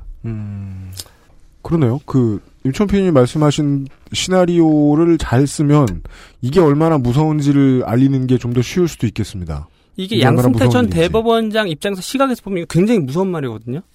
이 말이. 그렇죠. 이 퇴임사가. 네. 예. 우리가 들을 때는 이게 그냥 원론적인 얘기를 하는구나. 네. 어, 이게 원론적인 얘기고 좋은 얘기 하는구나. 퇴임할 때 의뢰이. 네. 하지만 양스태 전 대법원장에게 빙의가 돼서 이 말을 해석해 봤을 때는 음. 굉장히 무서운 말이 되는 거죠. 네. 예. 국가 안보를 위협하는 세력들을 물리치고 음. 내가 다스리는 사법부의 독립을 지켜내서 민주주의를 제가 그 양스태 전 대법원장 취재하면서 느낀 거는 그거 알아채셨나요? 그 양스태 전 대법원장이 음. 해병대 그 기지에 갔을 때 네. 너무너무 행복한 얼굴로 웃고 있잖아요. 아, 그게 그래서 나간 거예요? PD 수첩 그 편집본에? 네, 저 그 의도로 내가 또 썼는데 의미 없다고 본 건 또 의미가 있네? 예. 예. 맞아요. 군복 입고 좀 예. 신났죠? 예, 충성하고 그러면 너무 경례받아서 너무 행복해 하잖아요. 이 아저씨들은 표정이 신나지 않고 보통 어깨가 신나요. 예, 입이 귀에 걸리잖아요. 경례를 예. 받을 때. 그 어깨도 약간 좀 하이포인트 올라와 있어요, 좀. 예, 저 예. 그때 그걸 느꼈어요. 아, 양스태 전 대법원장이 야, 이 말 안 듣는 판사들아 이것 좀 봐라. 얘네들 얼마나 경례 잘하고 충성 잘하냐. 음. 왜 나한테 우리 좀 이렇게 해라. 도열이 관료화 안 돼 있지? 그렇죠.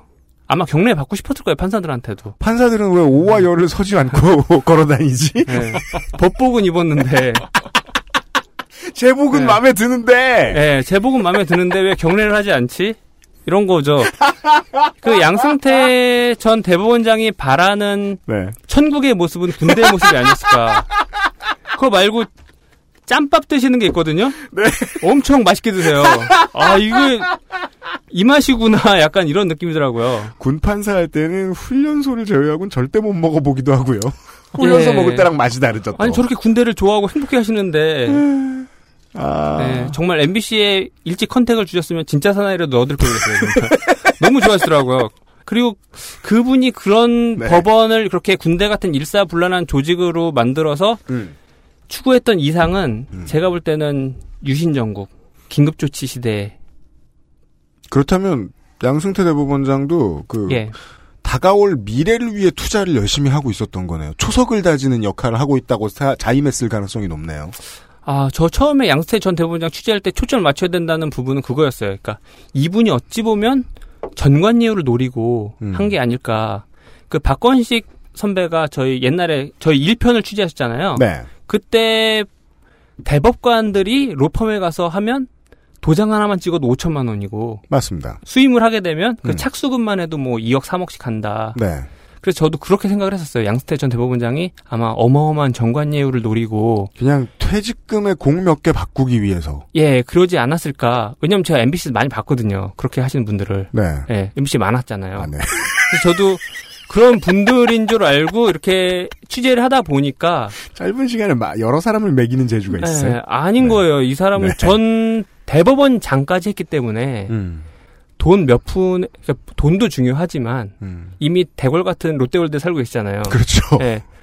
매직 아일랜드. 예, 그거보다는 일단 이분은 확신을 가지고서 하신 분이다. 음. 예. 정말 옛날에 스페인의 종교 재판관들처럼 음. 예. 이단 화형시키고 유토피아는 돌아온다.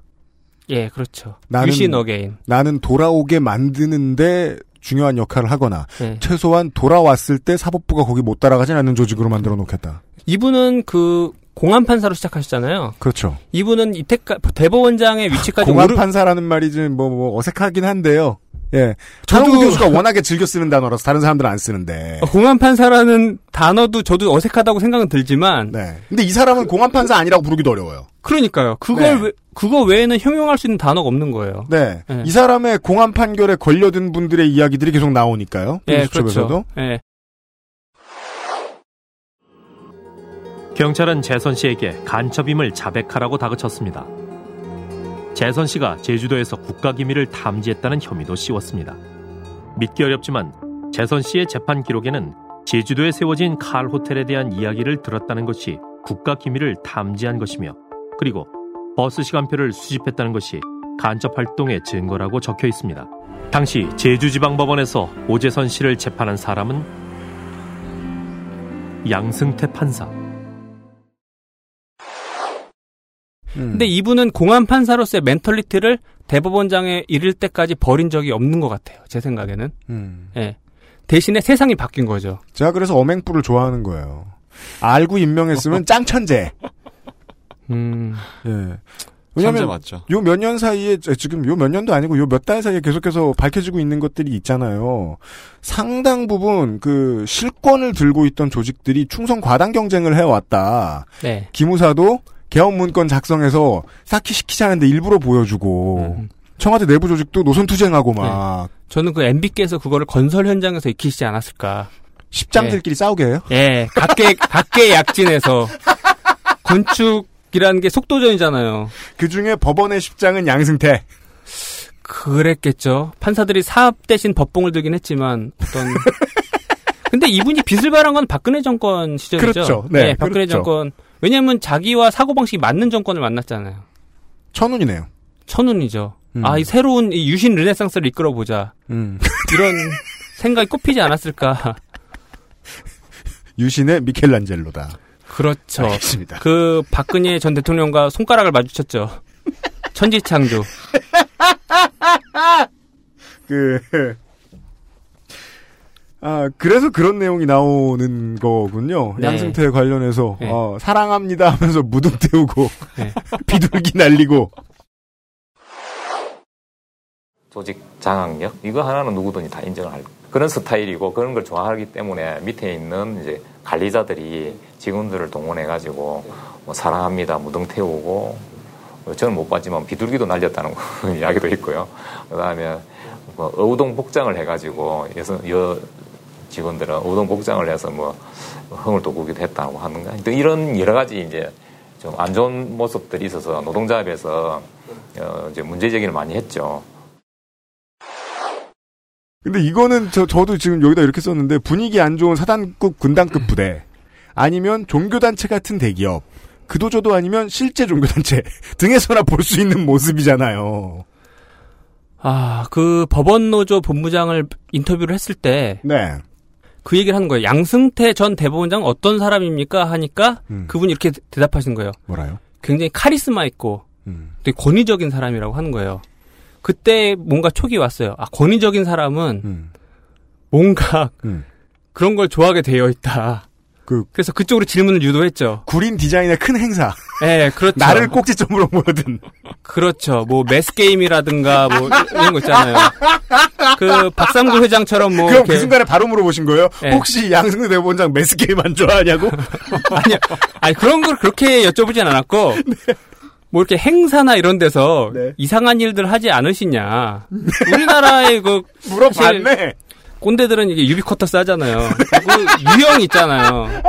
아 그래서 아 분명히 뭔가를 하실 것 같고 뭐 좋아하실 것 같은데 군대 좋아하시잖아요. 네. 군대 높은 자리에 계신 분들은 항상 뭔가를 좋아하시거든요. 네. 그래서 혹시 뭐 좋아하시, 좋아하시는 거 없냐? 그래서 이제 그런 걸 좋아하신다고 하더라고요. 음. 어우동. 출정식품에서 세라복, 세일러문? 세일러문 나왔잖아요. 네. 그래서, 아, 이 판사님들도 이 사, 이 사람 사는 데구나. 이뭐 사시 패스 하시고 그래도 네. 뭐 이렇게 문화적인 수준 같은 거는 뭐 이런 장사미사가 똑같구나. 되게 엘리트주의자라고 들었는데 그 네. 말씀 듣고는 되게 친근감이 느껴졌어요. 전 대법원장한테. 어우동 좋아하나? 형 어우동 좋아. 그니까 말이에요. 아니 근데 되게 아니 그 지금 저 장돌뱅이 국민들의 같은- 수준을 낮게 보시고 계신 거 아니에요, 임채원 PD님? 아, 제가 엘리트주의자인가요? 아무 국민이나 앉혀놓고 그 국민을 센터로 해서 매스 게임을 하면 국민이 다 좋아할까요? 아 근데 그 이 그 많은 이야기들을 들으신 다음에 상당히 교양 있게 정리하시는 거예요. 왜냐하면은 저는 이제 결국 이 방송의 주제를 설명하는 가장 이제 적합했던 가장 저 주제를 잘 응축시켰던 그래픽은 양승태 대법원장 손가락 아래에서 장차관급 판사들이 퍼펫에서 춤을 추고 있는 그 CG 있죠. 임시원 PD의 역작입니다. 근데 왜 또 본인은 기억 못하는 눈을 하시고 계신 거예요? 아니 그런 게 저는 있어요. 저는 이렇게 질문을 많이 했을 줄 몰랐어요. 본인이 지난주에 만드신 프로그램 중에 그런 게 있어요. 예, 아니 저 홍세정 PD한테 질문 집중될 줄 알고 사실 질문지 딱 읽고 아 어렵구나 무슨 어렵다 그래서 그냥 정신을 끄고 나왔는데 그러니까 홍수정 PD님한테는 네. 임종원 판사 그렇게 빨랐는데 저도 빨리 끝내야지. 네. 아 근데 그수 전. 대법원장에 네. 관련된 뉴스를 읽어보면 음. 자연스럽게 떠오른 이미지가 마리오네트였어요 그냥 마리오네트. 예, 마리오네트. 자기가 손에 사법부를 쥐고 흔들려고 한다. 음. 이거를 시각적으로 잘 표현할 수 있는 게 뭘까 했을 때는 마리오네트. 이게 판사들한테는 모욕적으로 느껴질 수도 있겠지만 당연히 모욕적으로 느끼겠죠. 예, 모욕을 주려고 한 거죠. 네. 그러면 예. 이 말씀을 듣고 싶었습니다. 예, 그 CG를 보고 좀 모욕감을 느끼길 바랬어요. 판사 보라고 짠 거다. 네, 보고 내가 잘못 하고 있구나. 이걸 좀 처절히 깨달았으면 좋겠다 하는 생각에서 어, 제가 분노한 포인트는 뭐였냐면 사실 저는 안 나왔는데 저는 박병대 대법관을 쫓았거든요. 아. 예, 서정문 PD는 양스태 대법관. 네. 홍세정 PD는 저기 임종원 임종원. 전 차- 예, 예, 차장. 저는 박병대 대법관을 쫓았거든요. 음. 왜 그랬냐면 저희가 2주 만에 만들어야 됐어요, 이 방송을. 음. 예. 아, 그건 영업 기밀이었는데. 그니까요. 할 수 없다. 날림이었다. 아, 날림. 임종원이 안 뛰었으면 큰일 날 뻔했다. 날림으로 만들어 이렇게 잘 만든다 이런 이런 걸 좀 과시하려고 하는 얘긴데 네. 이상하게 받아들이시네. 네. 2주 만에 만들었거든요. 음. 방송 그러니까 이제 한 명이 다 하기는 너무 벅찼고 네. 나눠서 네. 예. 그래서 임천 PD님은 박병대를 쫓아다니실 수밖에 없었는데. 예. 근데 제가 화났던 게 뭐냐면 네. 이분이 전화를 걸으면 음. 자꾸 잘못 걸었다. 번호가 잘못되었다고 끊으셔요. 판사님이 거짓말을. 저기 저 그 사람 아닌데요. 그거 아니에요. 그거는 저 엄행부가 대선 경선 마지막에 했던 말에 사, 사람들이 얘기했던 상상도 아니에요. 네. BBK도 아니고 뭐도 아니고 뭐도 아니고 뭐도 아닌데 사실은 내가 이명박이 아니다. 뭐, 뭐야 그게?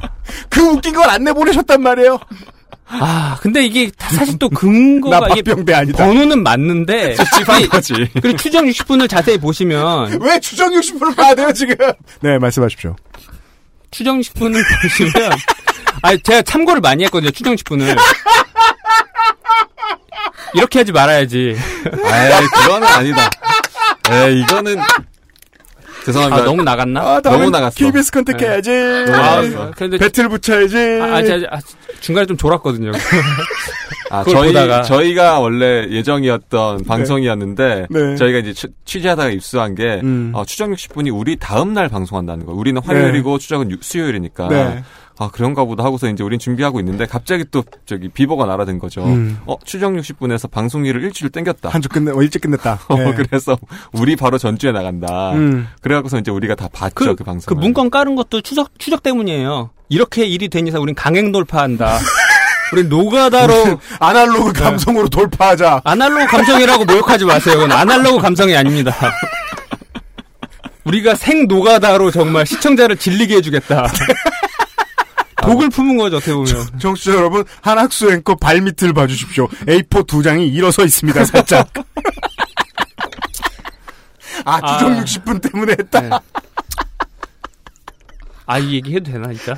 저 하고 뭐- 보니까 좀 위험한데. 조심해서 편집할게요. 네. 많이 편집해주세요. 예, 임전 PD님, 내 말을 다 나가게 해달라 이런 부탁 저한테 하시면 안 돼요. 편집도 하지 말라, 이런 말이요? 아, 전 판사가 아닙니다. 네. 아, 끝으로, 세 분 모두에게 좀 질문을, 물론, 물론 이거 임채원 PD님한테 드린 질문입니다만은, 그, 제가 이번 방송을 보고 이상하게 많이 생각이 나서 다시 한번 찾아봤습니다.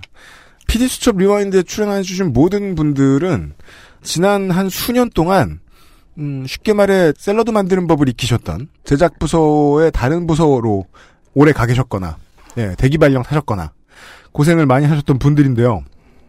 지금 여기 앉아 계신 MBC PD 여러분들이 파업 당시에 만드셨던 그 유튜브의 파워 PD 수첩 이 한 장면이 갑자기 떠올라서 다시 찾아봤어요. 제 기억이 맞았어요. 임채원 PD님이 나오더라고요. 진짜 상징적이네요. 임채원 PD님의 이 나는 이거 기억 안 나는데 이 표정은. 제가 알려드릴게요. 임채원 PD님이 2011년에 뭘 하셨는지. 잊고 싶은 기억일 수도 있어요. 그리고 보니까 그 여드름도 안 가시고 되게 액된 얼굴이시더라고요. 처음 발령받았을 때 이런 말씀을 했어요. 옆에서 책상 잠그고 다니라고 했다. 팀장이 책상을 뒤진다더라. 그게 만연한 일이라더라. 작가들이 노트북을 잠그고 암호를 걸어놓고 나간다거나 핸드폰을 잠그고 나간다고 했다. 그 당시에 어, 팀장을 바꾸고 뭐 저 최승호 PD 같은 사람을 대기 발령 내고 그러던 당시 이야기죠. 2011년. 네. 10년, 11년. 잠- 11년, 12년 넘어가는 때. 네. 이어서 그 말씀을 하세요, 임치원 PD께서. 잠깐 자리 비웠을 때 작가한테 문자 받았다. 팀장이 지금 PD님 책상 뒤지고 있다. 네. 그리고 이제 그 파워 PD 수첩에 그 장면이 나와요. 당시에 팀장이 임치원 PD의 책상을 뒤지는 게 포착된 CCTV 장면이 나와요. 예. 그러니까 줄 세우기, 뭐, 속가내기, 길들이기 이런 걸로 말하면 여기 앉아 계신 분들이 정말 진하게 당한 보신 분들이잖아요. 현재 일선에 있는 판사들에게 이 경험을 바탕으로 위로나 조언 같은 거 한마디 해주십시오. 아, 되게 추상적이네요. 이런 그- 거에 약한데, 전 항상 구체적인 질문에 강한데. 그럼 서정문 PD부터 답하게 해드릴게요. 아니 그 CCTV 그 공개 덕분에 네. 이제 PD 그 당시에도 임치원 PD랑 저랑 그때도 PD처 PD였어요. 네, 그렇죠. 벌써 6년 7년 전이죠. 음. 그 CCTV 공개한 덕분에 임치원 PD 이후로 제작을 못 하게 된 거예요. 음. 그러니까 이명박 아 저기 임치원 PD는 본인이 얘기하기를 음. 이명박 시대의 PD로서 살아봤고 음. 이제 그 사이에 쭉 PD 아닌 삶을 살다가 네. 이제 다시 PD가 된 거거든요. 네. 다른 부서 다니셨죠. 아니, 제가 PD, 전생의 PD였던 것 같더라고요. 유배를 갔는데. 네. 예, 그리고, 그리고 디지털 단지에서 드론 날리는 거 배우고요. 네. 뭐, 뭐, 하- 합성 가는데 따라다니고, 네. 뭐 이상한 것도 가르쳐 그러는데 기억도 안 나요. 기능을 다 가르쳐놨는데 네. 까먹는 기능이 있으셨어. 예. 하여튼, 뭐, 마지막으로 PD였을 때 제가 테이프를 다뤘었거든요. 네. 그리고 이번에 복귀해 보니까 음. 테이프이 없더라고요. 다, 다 메모리로 찍으니까. 네. 카메라도 뭐 다 다르고, 야, 제투원 어디 갔냐? 우리 자주 쓰는 카메라 있었거든요. 네. 제투원 어디 갔냐? 뭐, 얼마 전에 퇴역했다 그러고, 한참 아. 전에. 그러니까 뭐 오랜만 되게 오랜만에 복귀한 선배가 무슨 3.5인치 디스켓 찾고 있는 그런 그림 같았겠네요. 지금 팀들이 보기에는. 아, 예, 그렇죠. 그만큼 오랫동안 이건 뭐 예, 이렇게 얘기해도 되죠. 노동 탄압을 당하셨다는 건데. 예. 판사들은 상징적으로 그렇게 피해자가 된 법복을 벗은 몇 사람을 제외하고는 음. 그냥 재판하고 하잖아요. 잘 모르고 있을 것 같기도 해요. 아, 대법원에 관련해서 취재할 때 느낀 거는 이게 MBC 약간 기시감을 느꼈어요. 이게 약간 대자비. 그죠? 예. 기시감을 느꼈어요. MBC에서 벌어졌던 일들이 대법원에서도 똑같이 일- 일어나고 있었다. 음. 예. 저희도 안모 사장이라고 또 그런 행사 좋아하시는 분 계셨고요. 예. 거기서만 항상- 이름을 감죠. 아, 왜 이름을 말 못해? 아, 이름 말 못하겠어요. 아, 지금- 말하면 다시 네. 트라우마가 올라와. 아니 소송 거실까봐 아, 네. 쪼잔하신 분 쪼잔하신 분이어가지고 네. 소송 거실까봐 음. 그 안모 씨 뭐 이런 분들도 계셨고 MBC 역사상 안모 사장은 특정되는데? 아, 이응모 사장으로 해주세요. 아 그분 쪼잔해서 소송 걸 것 같아. 네. 어쨌든 뭐 MBC에서 겪었던 일들을 어떤 현장을 보더라도 이게 기시감이 느껴져요 항상. MBC가 어떻게 보면 대한민국의 축소판이었던 것 같아요. 음. 예. 이 안에서 좀 양심 있는 판사들이 좀 목소리를 내주었으면 좋겠다 이런 생각을 많이 했었거든요. 음. 근데 그것도 좀 쉽지 않았던 것 같고. 전국 법관 대회의 이야기들이 밖으로 새나가지는 않지만 네. 아주 충격적인 얘기가 있다는 얘기는 못 들어봤습니다. 예, 그렇죠. 무슨 콩클라베, 즉 네. 교황 뽑는 무슨 콩클라베 같은 느낌이었죠. 음. 예. 거기에 참여하셨던 일선 판사들은 그렇게 생각 안 하실 텐데 밖에서 그렇죠. 봤을 때는 좀 예. 예. 그리고 판사들이 어느 정도 자기들은 부인한다고 해도 어느 정도 엘리트 의식이 있다고 하더라고요. 음. 저희가 무서워하는 검사님도 되게 우습게 본다는 얘기도 있을 정도로. 음. 예. 그렇죠. 그러니까 저희는 검사님 하면은 되게 무서운 분이잖아요. 음. 예. 저희 막 콧구멍에 설렁탕 넣고 이러신 아니 아니 아닙니다. 그러니까 그러실 이거는. 능력이 있으신 예, 그럴. 능력이 있으신 분들인데 완력도 세고. 예. 네. 판사님들이 보기에는 이제 영장 띄러 종이 들고 왔다 갔다 하는 사환 이런 느낌으로 볼 정도로 굉장히 엘리트주의에 철저하신 분들이라는 멘트를 들었어요. 그때 PD 이제 판사님이 직원감이 아니신 것 같아요. 판사님의 과격하시네. 네. 멘탈이 이해가 가더라고요. 아 이분들이 이렇게 생각을 하고 계시는 분들이었구나. 음. 어떻게 보면 인간의 일을 하지만 어떻게 보면 신의 권좌에서 내려다보면서 일을 하시는 분일 수도 있겠구나. 음. 이런 분들이 하는 일은 뭔가 다를 것이다 생각을 했는데 그게 또 여접시 취재하면서 무너졌죠. 어우동 이런 거 좋아하시고 산에 올라가시고 짬밥 맛있게 드신 거 보면서 예. 그렇게 생활하시는 분들의 경우에 이상하게 왜 그런지는 모르겠지만 특히 더 자기 위의 권력에 더 취약한 편이잖아요. 부드럽고도. 아, 근데 뭐 상고법원 가지고 딜하려고 하는 거 보고 또 그쪽 청와대 내부 인사들 사찰한 거 이런 문건들에 나온 거 보면 음. 또 그런 거 같지는 않았던 것 같아요. 예. 제가 볼 때는 청와대도 자기 입맛대로 움직이려고 했었고 음. 그 안에 있는 그 뭐 아, 검사 양승태 대법원장의 의지는 예. 청와대도 내 뜻대로 움직이려고 한 거다. 충성을 보여줘가면서지만. 아, 뭐 딜을 하려고 했던 거예요. 카드. 그렇죠. 예, 딜을 하려고 했던 것 같아요. 뭐 청와대에게 충성을 바치고 이런 게 아니라 음. 나 이거 할 테니까 이거 한번 나 이거 줄 테니까 너는 저거 줘 이런 정도? 네. 예. 그러지 어. 않았을까 저는 그렇게 추측을 하고 있어요. 네. 근데 사람의 인생이 걸린 재판을 갖고 네. 그 재판에 실제로 영향을 미쳤는지 아닌지는 뭐 차치하고서라도 재판을 갖고 딜을 했다는 것 자체가 되게 저는 충격이었어요. 음. 그러니까 실제로 대법원이 청와대와 거래해서 판결을 뒤집었는지 음. 아닌지는 일단 모르겠어요. 그건 지금 어쨌든 수사 중이니까. 네. 근데 어쨌든 야 이러이러한 판결 나왔는데 이거 되게 잘한 거죠? 이런 식으로 음. 청와대에 막 갖고 가서 막 문건으로 막 얘기해 주려고 그러고 그런 것 그렇죠. 자체가 와 이거는 뭐 사법부가 이게 사법부 맞아? 남의 인생 실제로 돌아가신 분들도 계시고 네. 그 판결 이후에 음. 판결의 충격으로 음. 근데 그런 분들이 있는 데를 뻔히 알면서 음. 이를테면 KTX 같은 경우에는 대법 판결에서 이제 그 1, 2심이 뒤집어지면서 빚 떠안으시고 세 살 난 아기 남기고 돌아가신 분이 계시잖아요. 그렇죠. 그 사건 있고 4개월 후에 만들어진 문건에 보면 음. 자 KTX 사건도 우리 대법원이 네. 이 정권의 어떤 운영에 협력하기 위한 사례라고 적시를 해요. 네. 사이코패스도 아니고. 음. 그러니까 그런 짓들을 해왔다는 것 자체가 저는 너무 충격이죠. 음. 네. 판사들이 볼 때 일반 사람들의 삶이란 거는 진짜 카지노의 칩 같은 거구나. 그런 거 확실히 느꼈어요. 사법 거래를 취재하면서. 네. 네. 아 맞다 그 저 김선동 씨였나요? 김득중 씨였나요? 그 인터뷰 하실 때 인터뷰 하시던 분이 다리에 깁스를 하고 계시더라고요. 아, 신민경 PD요? 네. 아 네. 그분도 피, 프로듀서십니까? 예, 저희 같이 취재를 했죠. 그 노동 조건 왜 그래요? 그 회사? 아, 이, 이 회사요? 네. 죄송합니다. 투지를 보인 걸로 이해하시면 안 되나요? 왜 이렇게 나쁜 식으로 몰아가시죠? 일단 여기 팟캐스트 제목 자체부터가 저희 경쟁사의 그걸 좀 베낀 것 같기도 저도 하고. 죄송하긴 한데 네. 참 전통이라는 게 우울하더라고요. 한 번 지어 간판 지어 놓으면 참 네. 우울해요 그게. 예. 아 어쨌든 경쟁사 프로그램에 부정적인 어감을 붙이신 거는 참 잘하신 일이라고 생각합니다. 아니야, 근데 그 아래서는 우리 경쟁자로 생각 안 하는데. 아, 우리도, 우리도, 저희도 마찬가지입니다. 예. 됐어. 장르가 다르대, 장르가. 재연 프로그램하고 우리를 비교하면 안 되죠. 하지 마. 유튜브 하지 마. 유튜브에 제가 아까 그 말씀드렸던 파워 PD 수첩에 보면요.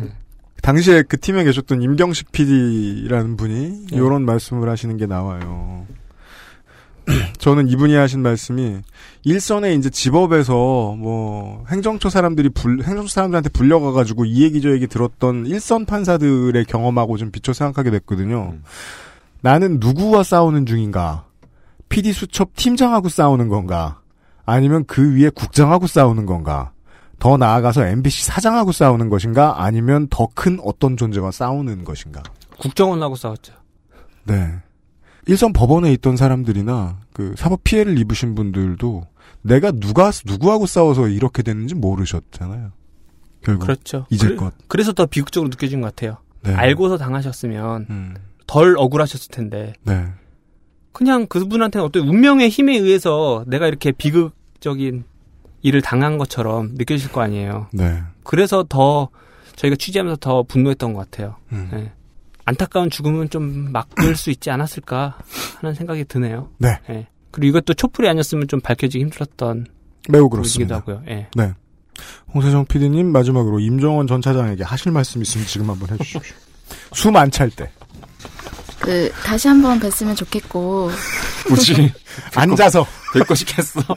아, 왜 도망가셨는지 가장 궁금하고 네. 그 모습이 아주 사법부가 어땠는지 잘 표현이 됐던 것 같아요. 감사드립니다. 그러게 말입니다. 네. 사법부의 예전의 수장들이 주랭랑 치는 모습을 아, 잘 내보내 주셔서 감사합니다. 예. 아, 홍세정 PD하고요, 허정문 PD하고요, 임채원 PD가 1159회 PD 수첩을 만드느라 수고해 주셨고, 오늘 방송에서도 수고해 주셨습니다. 나와주셔서 감사합니다. 다음 방송 되면 또 뵙죠. 네. 안녕히 가십시오. 감사합니다. 수고하셨습니다. 감사합니다.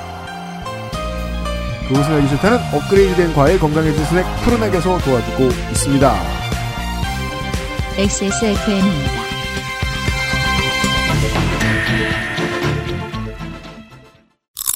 맛있다 소리까지 맛있다. 색상까지. 향기까지 식감까지. 포장만 뜯으면 과일 그 이상의 맛 오감 만족 과일 스낵 푸르넥 필터 교환이 필요 없는 공기청정기 반가워 에어비타 더스트 제로 PD 수첩 팀이 나가고 다시 윤세민 에디터가 들어왔어요. 네, 다시 들어온 윤세민 에디터입니다. 소리까지 맛있는 과일 스낵 푸르넥에서 행사 중입니다. 3회 배수로 하나씩 증정하는 행사를 하고 있습니다. 그렇습니다. 15개 사면 18개 사게 됩니다. 그럼 19개 주나요? 어, 잠깐만, 그러네요? 아니구나. 그럼 20개 주나요? 아니, 아니, 이제 3회, 아니겠죠. 3회 배수가 아니잖아요. 아니겠죠. 네. 네. 아니구나. 15개 사면 20개를 줘야죠. 그지 20개를 줘야 되는구나. 네, 3, 5, 15니까. 아, 되게 많이 줍니다. 네. 네.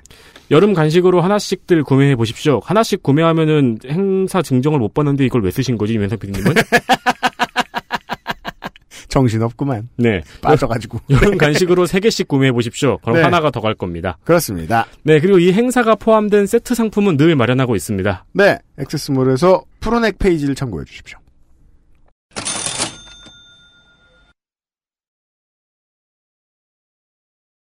기무사의 위수령 계엄령 검토 관련 문건을 들여다보면요. 그때의 우리 군대가 가지고 있었던 그때를 봐야 얼마 지났습니까? 역사 인식이 싹 하고 보입니다. 63 민주화 항쟁을 63 사태라고 썼고요. 어, 부산 마산 민주화 항쟁도 부산 소요 사태로 썼고요. 여순 19 사건을 여수순천 반란이라고 썼어요. 그리고 4.3 같은 어, 인류의 비극을 제주 폭동이라고 썼습니다. 기무사 사건과 그 사법파동의 경우에 기묘한 공통점이 보입니다. 충성을 열심히 했고요. 이명박근혜 정부에. 여기에 충성하는 대가로 무언가를 얻어내고자 했던 것 같고요. 실제로 조금씩 조금씩 얻어내고 있었고요.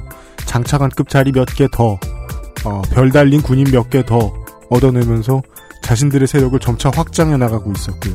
과격한 임채원 PD의 표현에 따르면 새로 돌아올 신유신 시대를 대비하기 위해서 조직을 확장하고 새를 키우고 있었고요. 둘 다 군대처럼 굴었고요. 그걸 되게 좋아하는 것 같았고요. 심지어 그들이 좋아하는 군대의 모습은 계엄하의 반란군들 같은 모습이었던 것 같습니다.